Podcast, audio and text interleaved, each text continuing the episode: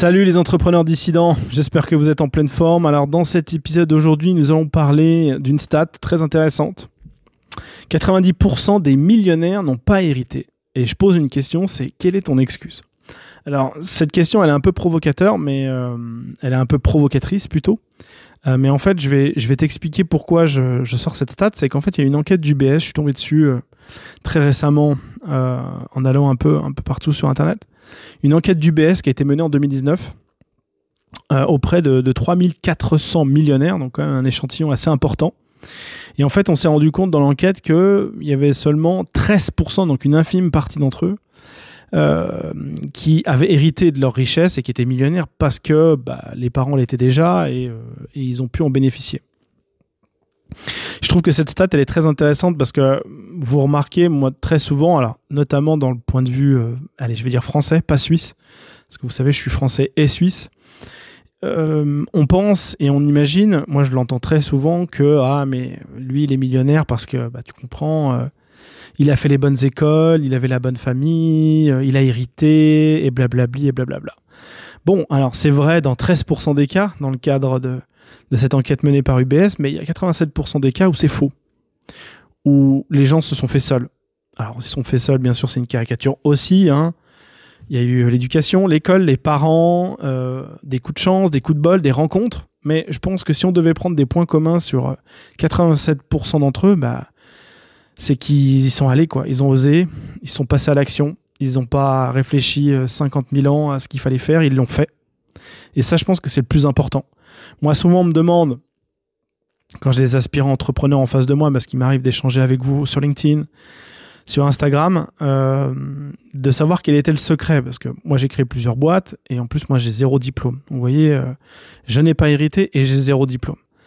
Et pourtant, j'ai quelques salariés et je gagne certainement plus que, que pas mal, euh, pas mal de, salariés, entre guillemets, qu'on pourrait considérer comme bien payés et qu'on fait des années d'études. Et en fait, moi, le, conseil que je donne systématiquement, à vous qui m'écoutez, c'est toujours la même chose, c'est passer à l'action. quoi.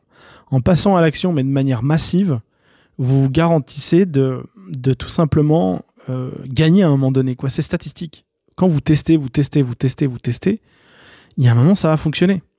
Si je devrais trouver une image euh, bête, alors un peu bourrin, mais euh, quand vous êtes un garçon et vous êtes en boîte de nuit et vous, vous avez envie de, de rencontrer quelqu'un, à force de dire bonjour, à force de faire des blagues, bon, vous allez prendre des stops, hein. vous allez prendre des, des fails, hein. vous allez, on va se foutre peut-être de votre gueule, mais ça c'est pas grave. Vous allez avancer, vous allez avancer, puis finalement vous allez tomber sur quelqu'un qui va vous dire oui et avec qui vous allez passer, j'espère, une agréable soirée. Et en fait, si vous n'êtes pas passé à l'action et que vous attendez comme ça, comme un poireau, au milieu de la boîte de nuit pour, euh, pour qu'on daigne de vous remarquer, qu'on vienne vous parler, ça n'arrivera jamais notamment pour nous les hommes. Hein. Petite euh, dédicace, il y a quelques femmes qui écoutent ce podcast et je leur en remercie, mais je pense qu'elles, elles, elles se voilent pas la face, elles le savent très très bien. Et ben c'est exactement pareil dans le business, il faut être entreprenant. Euh, il faut entreprendre, d'ailleurs c'est le signe des entrepreneurs, hein. entreprenant, entrepreneur. Je veux dire, euh, il n'y a pas de secret quoi. Quand vous passez à l'action, vous testez et en fait vous voyez ce qui marche, ce qui marche pas, et au bout d'un moment vous avez quelque chose qui marche, puis vous prenez cette branche-là, vous la développez, puis il y a d'autres choses qui marchent, d'autres choses qui marchent un peu moins, mais vous avez une base. Puis après, je vous le souhaite. Alors, il y a des indépendants qui m'écoutent, des solopreneurs, mais vous avez peut-être trouvé euh, un salarié, deux salariés, pourquoi pas un associé. Et là, vous grossissez, vous grossissez, vous continuez de faire des tests, et puis bah, vous faites encore des erreurs, mais c'est pas grave. C'est pas grave en fait. Ça fait partie du jeu. Pour moi, être un entrepreneur, faut aimer régler des, problèmes toute la journée. Si vous aimez pas ça, si vous aimez pas euh, être astucieux et avoir un certain sens de, de, de la diplomatie, mais pas que, euh, mais de, de, de vous n'avez pas le sens du, du euh, de, de résoudre, enfin, vous n'avez pas la, une vraie volonté de, de, résoudre des problèmes, ça va être compliqué pour vous. Alors, la plupart, faut savoir que la plupart des millionnaires qui ont acquis leur richesse, d'après l'étude du BS, ça a été par le travail. donc leur entreprise notamment. Et euh, dans un second temps, leur investissement. Parce qu'évidemment, quand vous êtes entrepreneur et que vous débutez et que vous n'êtes pas encore millionnaire, et je vous le souhaite, hein, si vous m'écoutez, euh, je vous le souhaite vraiment de tout cœur, bah, avant de pouvoir investir, il faut, du cash, il faut du cash flow, il faut que ça rentre. Il faut que vous remplissiez vos, besoins primaires euh, dans un premier temps, puis après vos besoins secondaires, et puis ceux de vos salariés, de vos collaborateurs, pour qu'il vous soit fidèle. Et ensuite, quand vous avez suffisamment de cash à la fin de l'année et qu'il vous reste de l'argent, vous pouvez commencer à investir. Et donc, dans un second temps, euh, vous allez faire travailler euh, l'argent à votre place. Et ça, c'est peut-être la seconde étape pour devenir millionnaire. Mais voilà, quand on, réfléchit, c'est c'est pas si compliqué que ça. Il faut juste euh, avoir une certaine aversion au risque et puis avoir envie d'y aller. Je j'ai vraiment pas d'autres d'autres conseils à vous redonner. Alors avant de se avant de se quitter, je vais vous parler des statistiques de 2020. J'ai vu d'autres statistiques intéressantes sur les millionnaires en 2020. Il faut savoir que le nombre de millionnaires dans le monde a augmenté de, plus de 6% en 2020 pour atteindre un total de près de 20 millions de personnes qui sont millionnaires, presque 21 millions. Le pays qui a le plus de, millionnaires, qui a le plus grand nombre de millionnaires, c'est les États-Unis. Il y a près de, 5 millions de personnes qui, euh, qui possèdent une valeur nette supérieure de plus d'un million de dollars, donc c'est colossal. Le, le, pays le plus en croissance, notamment sur son nombre de millionnaires, c'est la Chine qui a eu une augmentation de près de 12% en 2020, donc c'est énorme. Ils atteignent presque les 4,5 millions de personnes qui sont millionnaires, donc euh, ils arrivent, euh, ils sont derrière les Américains. Bon, les Américains sont bien moins nombreux, donc ça reste encore à équivalence, encore, euh, ils ont encore du chemin à parcourir pour être, pour être à égalité. Et l'Europe, notre grand continent qui compte, qui compte le plus grand nombre de millionnaires en termes de richesse totale, avec un total de près de 10 millions de personnes euh, qui possèdent une richesse combinée de près de 37 billions de dollars. Je ne sais pas si vous vous rendez compte, mais c'est colossal. Et donc, euh, euh, voilà, moi, si je devais, si je devais vous, vous, vous dire un seul mot par rapport à ce podcast, une seule chose à retenir, passez à l'action. Faites-vous accompagner, lisez, écoutez. Inspirez-vous de ceux qui ont déjà réussi, qui sont partis de zéro, toujours très intéressant.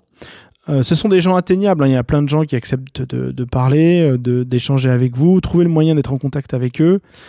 Il y a des, interviews partout, des autobiographies très intéressantes et des biographies et des biopics sur euh, des, des, grands, des grands noms de ce monde qui, ont, qui, qui, sont devenus millionnaires en partant de zéro. Mais lisez-les et regardez comment ils ont, comment ils ont fonctionné. La plupart ne sont pas posés un milliard de questions et ils sont passés à l'action direct. Ils ne réfléchissent pas et euh, enfin ils ne réfléchissent pas trop. Et je pense que c'est l'un des secrets euh, indispensables pour devenir millionnaire.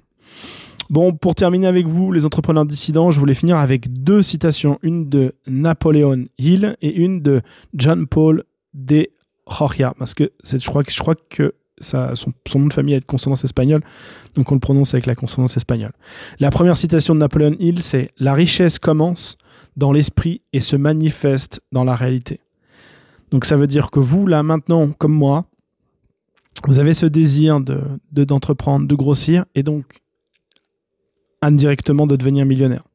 Ce sera un petit peu le, le, comment dire, le juge de, de tout, le, le, juge ultime pour estimer que vous avez réussi. Il faut pas oublier que l'argent reste le, le, le, trophée dans, chez un entrepreneur, parce que ça veut dire que quand il crée de la valeur, euh, il fait de l'argent, il fait des bénéfices, il gère bien, c'est un bon entrepreneur. Basta.